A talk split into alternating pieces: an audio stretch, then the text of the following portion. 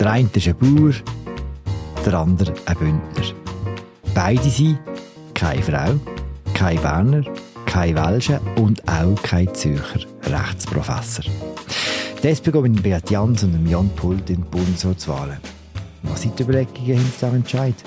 Und wie schlimm findet das Politbüro, wenn Zürich schon wieder nicht in den Bundesrat kommt? Das alles finden wir heute raus, und zwar in einer neuen Folge von unserem Politik-Podcast. Hier im Studio stehen Raffaella Birrer und Fabian Renz. Ich heiße Philipp Loser. Hallo zusammen. Hallo miteinander. Hallo miteinander.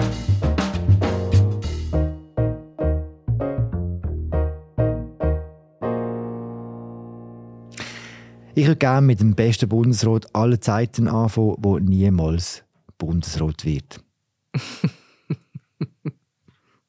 wer ist es? Ist das Und schon eine Frage, das oder ist was? Schon, das ist absolut schon eine Frage. Zuerst mal, wer ist es? Der beste Bundesrat von allen Zeiten, wo es aber nie wird, ist der Daniel Josic. also komm, warum, also, warum wird er nicht Bundesrat? Er wird nicht Bundesrat, weil er nicht nominiert worden ist für das Ticket von seiner eigenen Partei. Das ist aber soweit keine Überraschung, weil es vor einem Jahr zum Zerwürfnis gekommen ist, wo Daniel Josic gefunden hat, er werde da um ein wichtiges Menschenrecht gebracht, wenn er nicht auf das Ticket käme, das nur für Frauen besetzt ist. Mhm. Die Frage ist vielleicht ein bisschen falsch gestellt. Also, wir wissen noch nicht, ob er nicht Bundesrat wird.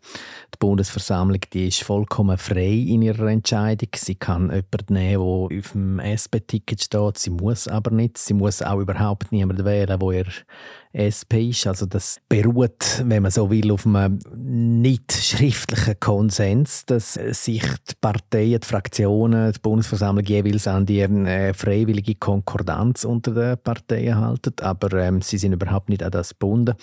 Und es läuft im Moment, sage ich jetzt mal, von rechtsgerichteten Medien mit Sitz in Zürich gewisse Kampagnen oder gewisse Stimmungsmache, dass die Bundesversammlung eben gleich der Daniel Josic ähm, soll wählen, ungeachtet ähm, des Entscheids der SP-Fraktion. Die Wahrscheinlichkeit, äh, dass er tatsächlich ähm, genügend Stimmen macht in dem Wahlgang, die Wahrscheinlichkeit die ist tief, aber richtig wissen tun wir das noch nicht, ob er wirklich nicht Bundesrat wird. Er wird definitiv nicht Bundesratskandidat der SP-Fraktion. Die Wahrscheinlichkeit ist aus meiner Sicht nicht nur sehr tief, sondern inexistent. Ich würde sehr, sehr viel Geld darauf wetten, dass der Daniel Josic nicht Bundesrat wird. Ich wette nicht dagegen. Schade. Was man kann sagen ist, im bürgerlichen Lager, in bürgerlichen Parteien sind große Sympathien für Daniel Josic als potenziellen Kandidat im Vorfeld da gewesen. Es gibt auch sehr offene Aussagen, also immer off the record, aber wo einem Leute aus diesen entsprechenden Fraktionen sagen, wenn er auf dem Ticket gesehen wäre, würde sie ihn wählen.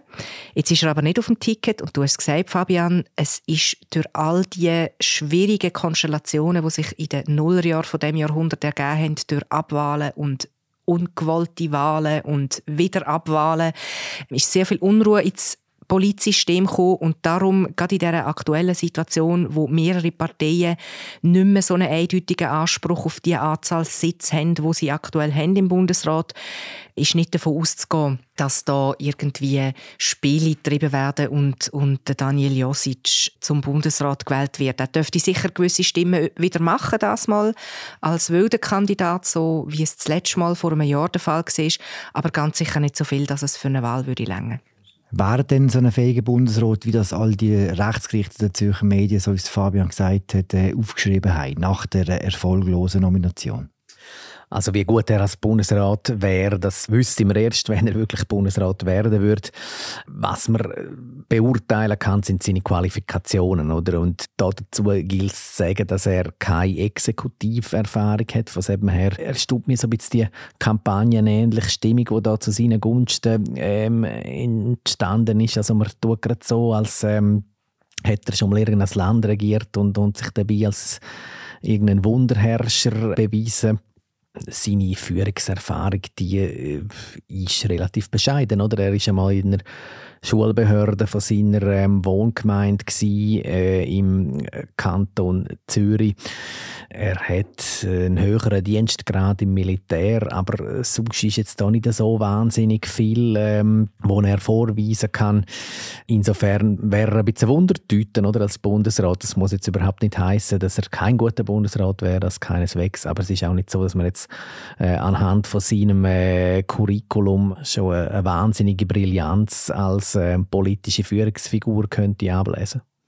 Das hat mich schon immer sehr erstaunt bei dieser Figur Daniel Josic, dass alle Medien, und ich wage zu behaupten, man hat sich teilweise abgeschrieben, dass alle Medien gefunden haben, das ist doch der geborene Bundesrat, wo doch irgendwie nicht so eindeutig ist, wie du jetzt ausgeführt hast, Fabian, was denn ganz genau ihn zu dem zwingenden Bundesrat würde machen. Eben, du hast es gesagt, die Exekutiverfahrung, die fehlt, wo sonst immer als erstes ins Feld geführt wird, wenn es um Bundesratskandidaturen geht.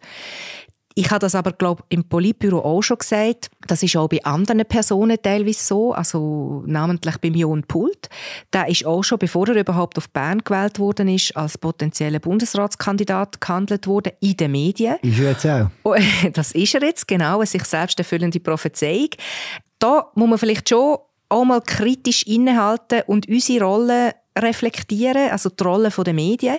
Medien können Figuren aufschreiben und abschreiben. Es kann teilweise Personen zu gut kommen, aber es kann auch recht gnadenlos sein.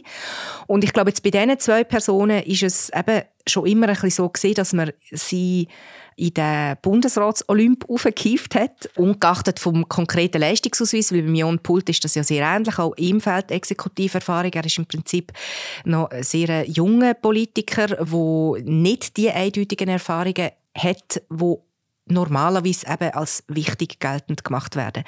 Was beim Daniel Josic sicher noch dazukommt, ist seine sehr stark und auch sehr eloquente Medienpräsenz. Also es ist schon sehr lang her, dass er omnipräsent ist, vor allem auf Tele Zürich. Ich erinnere mich gut, ich bin vorher mit den Nullerjahren von dem Jahrhundert gekommen, ähm, komme noch einmal auf diesen Zeitraum zurück. Schon dort ist er gefühlt fast täglich in Talksendungen oder in News-Sendungen von Tele Zürich. Hat dort jeweils, egal was eigentlich, kann man sagen, egal welche Themen Zürich, Schweiz, über die Welt relativ prägnant können analysieren und hat durch das eben sehr hohe ähm, Popularität auch in der Bevölkerung und vor allem eben im Kanton Zürich erlangt. Und so hat sich das dann immer mehr verfestigt. Eben da ist einer, der einen guten Auftritt hat, der zu allem gut kann reden kann. Das ist auch seiner Partei zu gut gekommen. Und diese Person, da führt doch dann einisch kein Weg am Bundesrat vorbei. Es gibt übrigens äh, zum Thema Exekutiverfahrung von Bundesräten, da gibt es noch, äh, mir, eine interessante Beobachtung, die man machen kann. Äh, wenn man auf den amtierenden Bundesrat schaut, äh, wer hat eigentlich dort was gemacht vor Amtsantritt, dann sieht man, dass die drei Frauen im Bundesrat alle Exekutiverfahrung haben. Karin Keller-Sutter ist in der Regierung vom Kanton St. Gallen, Elisabeth Baum-Schneider in der Regierung vom Kanton Jura, die Viola Amherd ist Stadtpräsidentin von Brieg und bei den Herren der Schöpfung da bietet sich ein gründlich anderes Bild. Oder? Also wir haben hier den Albert Rösti, der ist immerhin noch Gemeindepräsident von Uetendorf ähm, aber der Alain Berset... Und er hat eine nicht ganz kleine Partei in der Schweiz geleitet. Das ist doch auch Richtig, also Führungserfahrung ja, Exekutiverfahrung ja auch, aber von einer bedeutend kleineren Gemeinde als jetzt zum Beispiel äh, Brieg und äh, definitiv nicht so groß wie ein äh, ganzer Kanton. Und ähm, wie erwähnt, also der Alain Berset, der Ignazio Cassis und der Guy Parmen, die haben keine Exekutiverfahrung gehabt, bevor sie Bundesrat geworden sind. Ähm, also da hat man einen Geschlechtergraben, den ich schon noch interessant finde, oder? Also offensichtlich von Frauen scheint man zu erwarten, dass sie sich schon mal bewiesen haben in einer Exekutive. Und den Herren traut man es offenbar zu, oder vor allem trauen sie sich auch selber zu, dass das nicht nötig ist, dass man also auch gut kann Bundesrat werden kann, ohne dass man vorher schon mal eine größere Gemeinde oder einen Kanton regiert hat. Das ist ja, das ist ja ein Klassiker. Richtige Gleichberechtigung haben wir erst dann, wenn auch die richtig schlechten Frauen im Bundesrat gewählt werden, oder? Genau ich würde jetzt nicht von richtig schlecht reden, aber durchschnittlich. Oder? Also, wir sind noch nicht so weit in der Schweiz, dass eine Frau mit einem durchschnittlichen Leistungsausweis könnte Bundesrätin werden Ich würde gerne noch mal ganz kurz über die Rolle der Medien reden. Wie entstehen denn so Bilder? Ihr dort jeden Tag Sachen in die Zeitung schreiben, Sachen lesen. Warum gibt es plötzlich eine grosse Einigkeit über Qualifikationen von jemandem, auch wenn die offensichtlich gar nicht um sind. Also wir müssen da vielleicht noch kurz über deinen äh, Kommentar reden, Philipp, wo du im Tagesanzeiger ähm, geschrieben hast. Du hast ein äh, Stück ja mit äh, Zürcher Chauvinismus, du hast den Begriff Provinzialität gebraucht, also du hast es so erklärt, oder? Stimmt vielleicht teilweise, äh, ich denke jetzt im speziellen Fall von äh, Daniel Josic, äh, hängt schon damit zusammen, dass er am weitesten rechts steht innerhalb der SP-Fraktion und darum auch entsprechend beliebt ist bei bürgerlichen oder rechtskonservativen Medien. Ansonsten hat Raffaella schon gewisse Punkte erwähnt. Oder er ist äh, sehr oft hat er ähm, Auftritte gehabt, wo er sich gut können verkaufen, gut können inszenieren. Eben, er ist ein begabter Redner, von dem lassen sich auch äh, Medien beeindrucken. Also äh, wir, haben, wir sind in einem Land, wo es nicht so wahnsinnig viele gute Redner gibt und das äh, ist sicher eine Gabe von Daniel Josic, dass er eben gut übrig kommt, dass er auch ähm, sich anpassen kann und je nach Publikum auch ein bisschen anders auftreten. Oder? Also wenn er, er hat das auch noch gut drauf, um in, in Zürcher Landgemeinden äh, ein sehr bürgerliches Publikum äh, anzusprechen und dann umgekehrt seine Rhetorik wieder ein bisschen anzupassen, wenn er mehr vor linken Leuten redet. Und ähm, ja, um den Bogen zurückzuschlagen zu deinem Kommentar, das hast du ja sehr richtig geschrieben, oder es gibt dann so ein bisschen so ein selbstverstärkendes System, oder? Ähm, er hat überzeugende Auftritte. Ähm, die Medien finden, wow, ist der gut und geben ihm dann auch Plattformen, wenn es darum geht, äh, Stellungnahmen äh, einzuholen, ähm, gewisse Geschäfte zu kommentieren und dann erhaltet er durch das entsprechend eben wieder noch mehr Medienpräsenz und so weiter und so fort.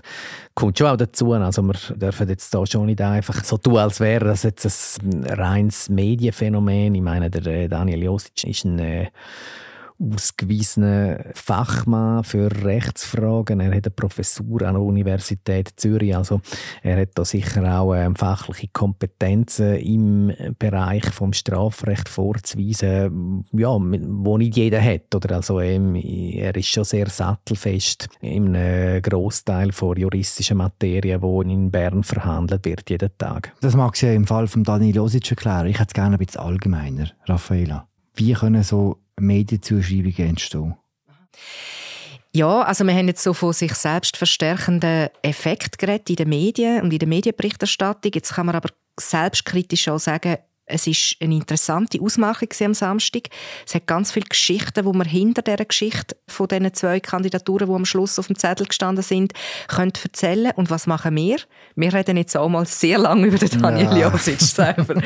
Und ähm, ich finde, äh, zu deiner Frage, eben, weil du jetzt gesagt hast, allgemeiner, was steckt allgemeiner dahinter, um auf das zurückzukommen, das hängt eben wahrscheinlich gerade ein bisschen zusammen.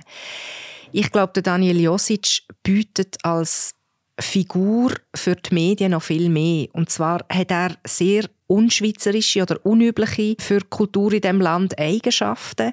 Er ist nicht zurückhaltend, er ist nicht bescheiden. und ich glaube, das macht so eine Faszination aus auch für die Figur, wie sich einer da erdreisten und sich kann wagen, so eitel zu sein und so nicht zurückhaltend. Für die Medien sind schon so Figuren natürlich spannender als so der Durchschnittspolitiker, wo jedes Wort sehr genau abwägt und ja, niemandem will auf die Füße stehen, jemand, der Ecken und Kanten hat und eben sich selber vielleicht ja, relativ wichtig nimmt, bis sogar überhöht. Das ist medial spannender und darum unterstelle ich, dass Medien auch über so Figuren häufiger berichten als über eher langweiligere Durchschnittspolitiker. Und das Interessante ist aber, dass das in einem sehr scharfen Kontrast steht zu dem, was nachher im Parlament passiert. Im Parlament ist das halt eben, wie man jetzt in dieser Ausmachung gesehen hat, nicht beliebt, wenn jemand sich so führen tut. Dort möchte man eben gerade den Durchschnitt. Eben, das kann man mit Blick auf den Bundesrat sehen, das kann man mit Blick auf vergangene Ausmachungen äh, sehen. Und insofern besteht da eben schon so ein eine Diskrepanz zwischen medialer Wahrnehmung und politischen Realitäten. Ähm, ich stimme dir sehr zu, Raffaella, dass wir nicht nur über den Daniel Josic reden nachdem er jetzt als einer von vielen nicht nominiert worden ist. Ich würde aber gleich noch von mir aus etwas Letztes gerne zu ihm sagen, nämlich, äh, da haben wir noch gerne darüber geredet, oder seine Popularität eben auch bei der Bevölkerung. Er ist ja nicht nur äh, bei uns Medien beliebt, sondern ähm, er erzielt immer äh, sehr gute Resultate, wenn er ähm, kandidiert als Parlamentarier, also zuerst als Nationalrat und jetzt äh, seit zwei Legislaturen Touren als Ständerat. Ja, er hat jetzt bei den letzten Wahlen äh, schweizweit ähm, beste Resultat gemacht als Ständerat. Äh, wenn man den Umfragen glauben darf, dann wünscht sich das Volk ihn auch als Bundesrat. Also da schwingt er bei weitem oben raus das kann natürlich für die Bundesversammlung kein Argument sein, muss man schon sagen. Oder? Also wir haben die Volkswahl vom Bundesrat nicht. Wir haben vor ein paar Jahren darüber abgestimmt und das ist wuchtig verworfen worden. Also kann man jetzt auch nicht sagen, ja, aber äh, die Bundesversammlung muss sich dann nach irgendeinem Volkswillen richten, der sich angeblich in Umfragen zeigt. Aber ich meine einfach, oder, äh, das kommt natürlich noch so als, als Effekt dazu. Es sehen alle, wow, macht er gute Resultate und wow, siehst du da wieder die Umfrage, da schwingt er schon wieder oben raus. Das beeindruckt natürlich dann wiederum die Leute schon auch, die entweder darüber entscheiden, wer Bundesrat werden soll oder halt, wo die medialen Plattformen entsprechend bewirtschaftet. Über wen wir auch überhaupt nicht reden, ist Steffi Alemann. Die haben sie jetzt einfach hart verbrennt, oder? Das ist das, was mich am meisten überrascht hat an dem Ticketentscheid. Also die beiden Herren, das ist wie klar dass das die Favoriten sind. Seit klar war, dass es nur zwei Plätze wird auf dem Ticket, ist wie die Frage, werden es beide von ihnen, wird es nur einen plus eben Evi Alemann. Und dass sie jetzt zum zweiten Mal so eiskalt abserviert worden ist, also man kann sagen, in der ersten Runde, in der ersten Ausmachung ist sie ja weit gekommen, aber trotzdem, offensichtlich hat man sie nicht wollen auf dem Ticket. Ist auch von der Positionierung her interessant, sie ist auch äh, eher eingemittete, also vom, vom rechten Flügel von der SP-Kandidatin und das wird sicher auch noch Folgen haben, dass sie jetzt zweimal so aufgelaufen ist. Und was ich brutal finde, ist, es ist nicht im Parlament, es ist nicht jemand, der das zweite Mal für den Bundesrat kandidiert und dann vom, von der Bundesversammlung nicht gewählt wird, sondern es ist bei den eigenen Leuten. Und das ist sicher brutaler als das zweite. Und interessant ist ja, dass die SP Frauen sie portiert haben, dass, ihnen das, also dass sie sie beknäut haben, dass sie noch einmal antritt. Und jetzt, wenn man die Stimmenverhältnisse anschaut, die Frauen hätten in dieser Fraktion Mehrheit, also es wäre durchaus möglich gewesen, dass die auf das, äh, locker auf das Ticket kommt, die Evi Alemann. Und dass das nicht der Fall ist, zeigt, dass sie eben auch unter den Frauen gar nicht genug Rückhalt hat. Raffaella, komm, dann reden wir jetzt wirklich über die, die auf dem Ticket sind. Sind Beat Jans und Jon Pult blasse Durchschnittspolitiker? Ähm, nein, das ist sicher zu hart formuliert. Blasse Durchschnittspolitiker habe ich aber so vorher meines Wissens auch nicht gesagt. Ich weiß, du beziehst dich auf meine vorhergehenden Aussagen. Sie sind aber eben sicher die, die weniger, also innerhalb von der eigenen Fraktion weniger Ecken und Kanten haben. Sie sind innerhalb von der eigenen Fraktion viel eingemitteter politisch, oder? Also sogar links stehend. Jetzt, wenn man die Flügel anschaut von der SP, das unterstellt man ja vor allem Jon Pult immer, wo eine User-Vergangenheit hat. Ich habe das noch einmal kurz nachgeschaut. Im Parlamentarier-Rating, das es ja auch mitgibt, ist der Jon Pult sehr wenig linker als der Beat Jans. Der Beat Jans ist ja seit 2020 nicht mehr im nationalen Parlament, vorher zehn Jahre im Nationalrat gewesen. Ist dort dann auch sehr stark aufgefallen, aber eben, wir werden es ja vielleicht nachher noch vertiefen, als jemand, der sehr pointierte Worte gemacht hat, wenn es zum Beispiel um die Landwirtschaftspolitik gegangen ist. Ich erinnere mich noch an mehrere Debatten, wo er sich wirklich, also wo er eigentlich als Kommissionssprecher dann mehr oder weniger allein bestritten hat und sich einen recht erbitterten Fight auch mit der Land Landwirtschaftsvertreter im Parlament äh, geliefert hat. Insofern ist das sicher nicht ein blasser Durchschnittspolitiker. Es gilt für den Jon Pult genauso. Der ist rhetorisch sehr stark. Auch jemand, der, wenn er das Wort ergreift, gewisse Aufmerksamkeit erregt. Ja, also. Super geredet, würde ich sagen, Raffaella. Fabian, sind die beiden so links, wie man jetzt einmal lesen kann, so ideologisch? Ich glaube, wer den Vorwurf erhebt, der äh, verkennt ein bisschen, dass die SP insgesamt halt eine recht homogene Fraktion ist. Oder? Also wir haben da nicht wie bei der Mittepartei oder auch äh, bei der FDP das relativ breite Spektrum von links bis rechts. Oder, ähm, also eben bei den Parteien im Zentrum hat man das eher, oder, dass es klare Flügel gibt. Oder? Und bei der SP und übrigens auch auf der anderen Seite vom Spektrum, bei der SVP, da hat man eigentlich eine relativ große Geschlossenheit in den Positionen.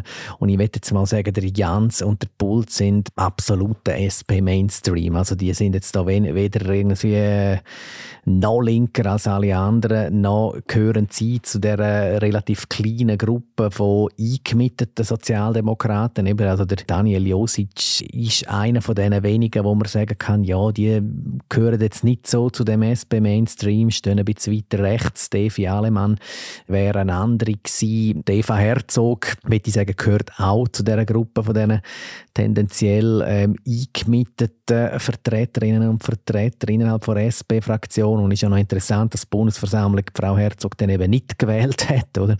Darum finde ich jetzt ein bisschen etwas Paradoxes, wenn jetzt gewisse Leute bei den Bürgerlichen finden, oh, der Josic hätte aber unbedingt müssen auf das Ticket kommen, die anderen sind uns viel zu links. Also ähm, letztes Mal, wo wir wo es die Wahl hatten, da haben sie dann ähm, Elisabeth Bohm-Schneider, die weiter links steht, als Eva Herzog gewählt. Und Jans und Bult, wie gesagt, die vertreten den Mehrheitskurs. Ich finde eine Ähnlichkeit von ihnen zwei in einem anderen Bereich fast bemerkenswerter, nämlich, dass sie eigentlich beide in relativ ähnlichen Fachgebiet als Parlamentarier geschafft haben. Also sie sind beide spezialisiert auf UVEC-Themen, sage ich jetzt einmal, also ähm, Themen, die im äh, Bereich vom Umwelt-, Verkehrs- und Energiedepartement angesiedelt sind. Das Departement wird jetzt bekanntlich geführt von Albert Rösti, was sicher nicht freigeben wird jetzt äh, in der Runde da mit der Departementsverteilung. Frei wird das Innendepartement von Alain Berset, wo es um ähm, Gesundheits- und Sozialversicherungsthemen geht und in dem Bereich hat jetzt keiner von beiden eine spezielle Expertise. Was ist vom Argument zu halten, jetzt würde auch sogar der Bundesrat noch eine Ausofizierung erleben, wenn der Jan Pult tatsächlich gewählt werden Auch das haben wir schon ein paar Mal gelesen jetzt. Ich glaube, wer das sagt, äh, hat der Jan Pult nie beobachtet. Äh, er gehört zu den wenigen Krawattenträgern innerhalb von, aber vor SP. Nicht, aber noch nicht lang, muss man sagen. noch nicht lang, ja. Was mag das echt liegen? Nein, also er scheint da ähm, wirklich auch bemüht zu sein, so optisch ein bisschen äh, den bürgerlichen Fraktionen eine Brücke zu bauen, also sich selber ein bisschen den Juso-Schreck zu nehmen. Ähm, ich sehe das nicht so. Ich habe das Gefühl, so wie ich Jan Pult einschätze, ist er Taktiker, ein Strateg. Also einer, der Politik auch so ein bisschen als Spiel sieht, auslotet, was ist möglich. Sicher jetzt nicht irgendein äh, bornierter Linksaussen-Ideologe, der da irgendwie die Weltrevolution will. Also ähm, nein, das sehe ich so nicht. In der Regel machen ja JUSO-Vertreter schon in ihrer politischen Biografie so ein einen Wandel durch. Das, das liegt ja in der Natur der Sache. Und trotzdem finde ich die These schon interessant, weil es zeigt sich ja in der Fraktion im Bundeshaus äh, von der SP, wie sie heute ist, dass ehemalige JUSO-Vertreter sehr viel Macht erlangt haben und es sind vor allem Juso-Vertreter, die nicht, wir haben es ja vorher von dem Blassen oder Farblosen gehabt, was wirklich nicht äh, abwertend gemeint war, aber wo jetzt nicht irgendwie unauffällig sind, wo, wo sie in der Juso sind, sondern das sind sehr prägnante Figuren gewesen, auch häufig gegen die Mutterpartei, viel linkere Positionen vertreten als die Mutterpartei und insofern finde ich das schon interessant, so der Marsch durch die Institutionen, wo die, wo die Juso-Vertreter, in gewissen Medien heisst es jetzt Juso-Klicken, gemacht hat.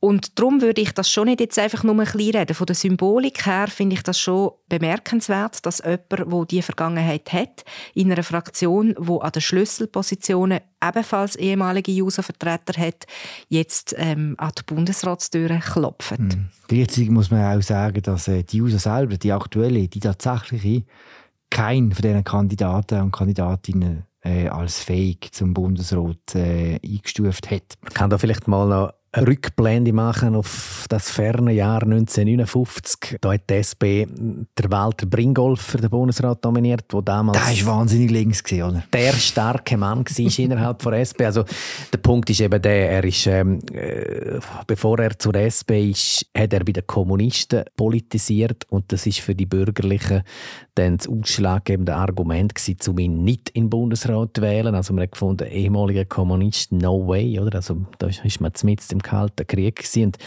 ähm, es ist dann stattdessen äh, für die SP der Hans-Peter Tschudi gewählt worden. Ah. Aus dem schönen Kanton Basel-Stadt. genau, das ist, äh, ist der letzte Basel. Das ist der letzte ja, das ist der letzte Basel. Basel genau. Fabian, und ähm, es ähm, kommt mir manchmal jetzt so ein bisschen vor, als wäre so die so, als wären das die neuen äh, Kommunisten. Oder kann man einen mit so einer Vergangenheit in den Bundesrat wählen? Oder das ist ein bisschen eine ähnliche Diskussion. Ein von beiden wird ziemlich sicher gewählt. Könnt ihr abschätzen, wer den grösseren Impact hat von beiden und wie der Impact wird aussehen In Bezug auf was meinst du Impact? Ja, einfach aufs, aufs Gremium Bundesrat. Sind das Leute, die das Gefühl haben, könnten sich durchsetzen, könnten dem Gremium einen Stempel aufdrücken oder wie soll das einschätzen? Das finde ich stand jetzt noch schwierig zu beurteilen, weil wir haben es vorher gesagt, der Jon Pult hat keine so Führungserfahrung, ähm, keine so Ämter inne dass man könnte antizipieren, wie er sich konkret in dem Gremium würde verhalten. Äh, der Beat Jans hingegen, Basler Regierungspräsident, hat durchaus so ein Amt, wo er auch den Stempel aufdrückt. Ich finde mehr Inhalt, also da spielen ja vielleicht auch noch so inhaltliche, machtstrategische Komponenten eine Rolle. Da wäre wahrscheinlich einem Jon Pult einiges zuzutrauen aufgrund von seiner starken Rhetorik und dann auch, weil ich den Eindruck bekommen habe in diesen Interviews, die er bisher gegeben hat, dass er durchaus auch gestalterische Vorstellungen schon hat, was er inhaltlich würde wollen bewirken, wo hingegen aus meiner Sicht der Beat Jans inhaltlich noch eher blass geblieben ist. Jetzt Doch, kann man, blass also in dem Fall. Jetzt kann man aber sagen, es zieht sich durch, gell? Die, genau. Jetzt kann man aber sagen, dass das vielleicht auch von einer gewissen Demut zeugt, dass man antritt und nicht findet, ich habe schon immer besser gewusst, wie es eigentlich müsste sein, in Unkenntnis von den genauen Strukturen im Departement. Das ist beides denkbar, dass er sich dann noch würde entfalten im Amt. Also. Ähm, es gibt vielleicht noch einen anderen Punkt. Die beiden Kandidaten sind, haben ja recht unterschiedliches Alter. Also der Beat Jans äh, ist schon fast 60, der ähm, Jan Pult noch kein 40.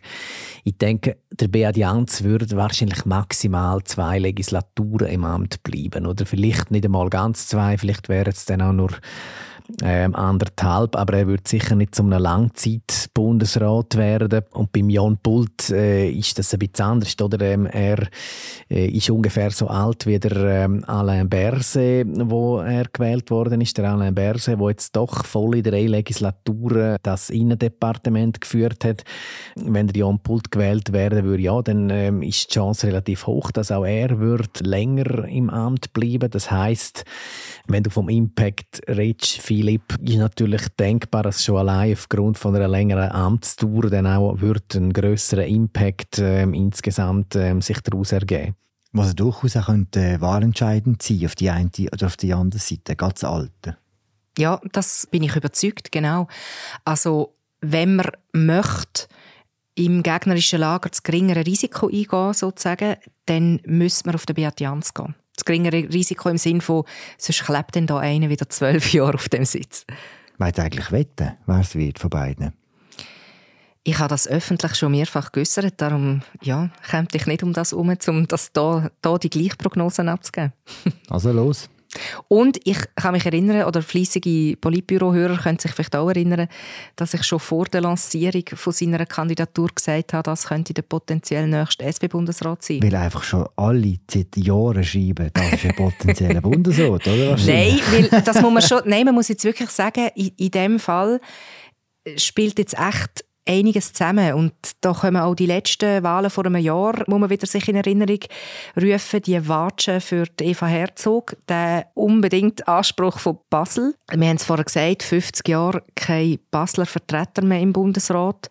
Der Druck aus dieser Region ist relativ groß. Allerdings, und das finde ich auch recht interessant zu beobachten, spürt man ja so ein bisschen, dass die restliche Politschweiz unbeeindruckt ist von dem, ah, von dem Anspruch. Das, mhm. das merkt man bisher schon. Durchaus, und man spürt auch, wie der Beat Jans versucht, seine Herkunft nicht überzubetonen, also zumindest was den Kanton betrifft und äh, stattdessen versucht mehr so die Strategie für, äh, urbaner Vertreter, also Vertreter von urbanen Regionen, wo ja nicht gerade überrepräsentiert sind aktuell im Bundesrat, um diese Strategie zu fahren. Gehst du eigentlich von Pult oder von Jans? Ähm, ich habe jetzt gedacht, aufgrund von diesen Aussagen sei das klar geworden, Jans. ah. Also ich habe, glaube gerade vor ein paar Tagen am Apropos gesagt, dass ich im Moment nicht würde Wett eingehen ähm, habe da, glaube gesagt, ja, vielleicht 52 Prozent äh, Puls, aber äh, meine Intuition wechselt fast jeden Tag am Morgen beim Aufstehen. Im Moment glaube ich wieder ein bisschen eher, dass der, dass der Beat Jans die bessere Chance hat. Und zwar gehe ich davon aus, dass der Pult innerhalb von seiner Fraktion mehr Stimmen machen wird, vielleicht sogar deutlich mehr als der Beat Jans. Dass aber der äh, Jans eben aufgrund der Faktoren, die wir jetzt ähm, da schon besprochen haben, bei den bürgerlichen Fraktionen wahrscheinlich dann doch ein bisschen das bessere Standing ähm, haben wird, sodass es ihn am Ende dann lange könnte. Also im Moment tendiere ich auch wieder ein bisschen mehr zum Beat Jans. Ist das das, was du als erstes denkst am Morgen? Jans oder Pult? Selbstverständlich. Also ich nehme an, ihr denkt am Morgen Nichts auch als anders. erstes an Bundesrat. Und als neutraler Moderator von dieser Sendung, Philipp, mhm. auf wen gehst du? Auf ganz neutral? Ganz neutral. Aber apropos, dass du vorhin gesagt hast, Raffaela, dass man es muss verstecken dass man aus Basel kommt, dass seine Chancen grösser sind. Woher kommt das? Das müsstest vielleicht du uns erklären. Ja, nein, ich bin ja von dort. Ich, ich finde Basel offenbar nicht so, nicht so cool. Also in Bern haben wir offenbar ein, ein Problem damit, wenn jemand zu laut sagt, er sei von Basel und seit 50 Jahren haben wir keinen Bundesrat mehr gehabt, jetzt sind wir mal dran. Offensichtlich, oder? Also ich glaube, man hat hier eine schöne Dialektserie im Tagesanzeiger mhm. gehabt, wo einen Teil von der Erklärung liefert. Philipp, es tut mir leid, aber ähm, der Bündner Dialekt ist, äh, Basel, Baselbiet. kommt Danke, ein bisschen Raphael. besser an als ähm, der Basler Dialekt. Gut, das ist, jetzt, das ist ein bisschen die anekdotische äh, Antwort, aber ehrlich gesagt... Ganz bescheiden, Fabian. von einem Bündner kommt dazu. Aber es ist schon es, es ist ein Thema. Man hat es ja gemerkt beim Jans, er will nicht dass man zu fest denkt, er kommt aus Basel, so wie es Raffaella gesagt hat. Warum ist das ein Nachteil? Nicht nur der Dialekt, oder? Ich glaube, dass da schon noch im Unterbewusstsein vielleicht noch gewisse andere Faktoren mitspielen. Das eine ist sicher, Basel ist ein wirtschaftlich sehr starker Kanton. Gerade so bei den ländlicheren Gegenden könnte das vielleicht so ein bisschen ein Komplex auslösen. Ich weiß es nicht. Ich mache jetzt da einfach so Küchenpsychologie. Das andere eben, wir haben es gesagt, der Dialekt und dann vielleicht schon so ein bisschen verbunden zwischen der äh, Herkunft aus dem starken Kanton in Kombination mit dem Dialekt, dass das vielleicht teilweise als äh, arrogant wahrgenommen wird. Also eben, ich, wie gesagt, ich versuche nur eine Annäherung. Es erschließt sich mir auch nicht ganz. Also ehrlich gesagt, ich würde den Befund ein bisschen bestreiten. Ich denke nicht, dass äh, die Basler Herkunft dem Beadianz gross nützt, aber sie schatten auch nicht gross. Also, ich weiß auch nicht, Philipp, ob, ob, du in deinem Alltag Aversion gegen die als Basler erlebst, aber ich glaube effektiv nicht, dass das äh, äh, ein, ein, Nachteil ist für ihn. Also im Gegenteil, eben, er kann ja ähm, korrekterweise damit argumentieren, dass äh, Basel schon lange nicht mehr zum Zug ist bei den Bundesratswahlen.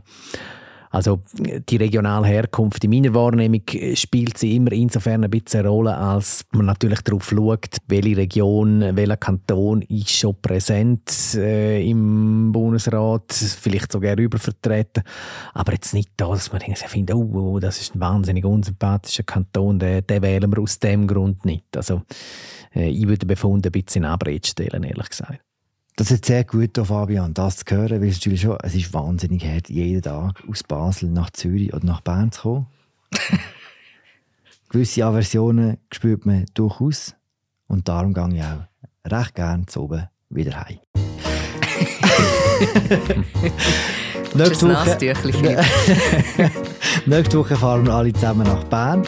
Dort sind wir dann live im Käfigturm am Dienstag zu oben. So wie ich weiß, ist glaube Veranstaltung ausgebucht. Wir freuen uns auf alle, die dort kommen. Wir reden auch wieder über Bundesratswahlen. Wer hat es gedacht? Und zwar in Vollbesetzung. Heute waren im Politbüro Raffaella Birre, Fabian Renz, ich heiße Philipp Loser. Schönes Wochenende, bis bald. Ciao zusammen. Tschüss miteinander. Ciao miteinander.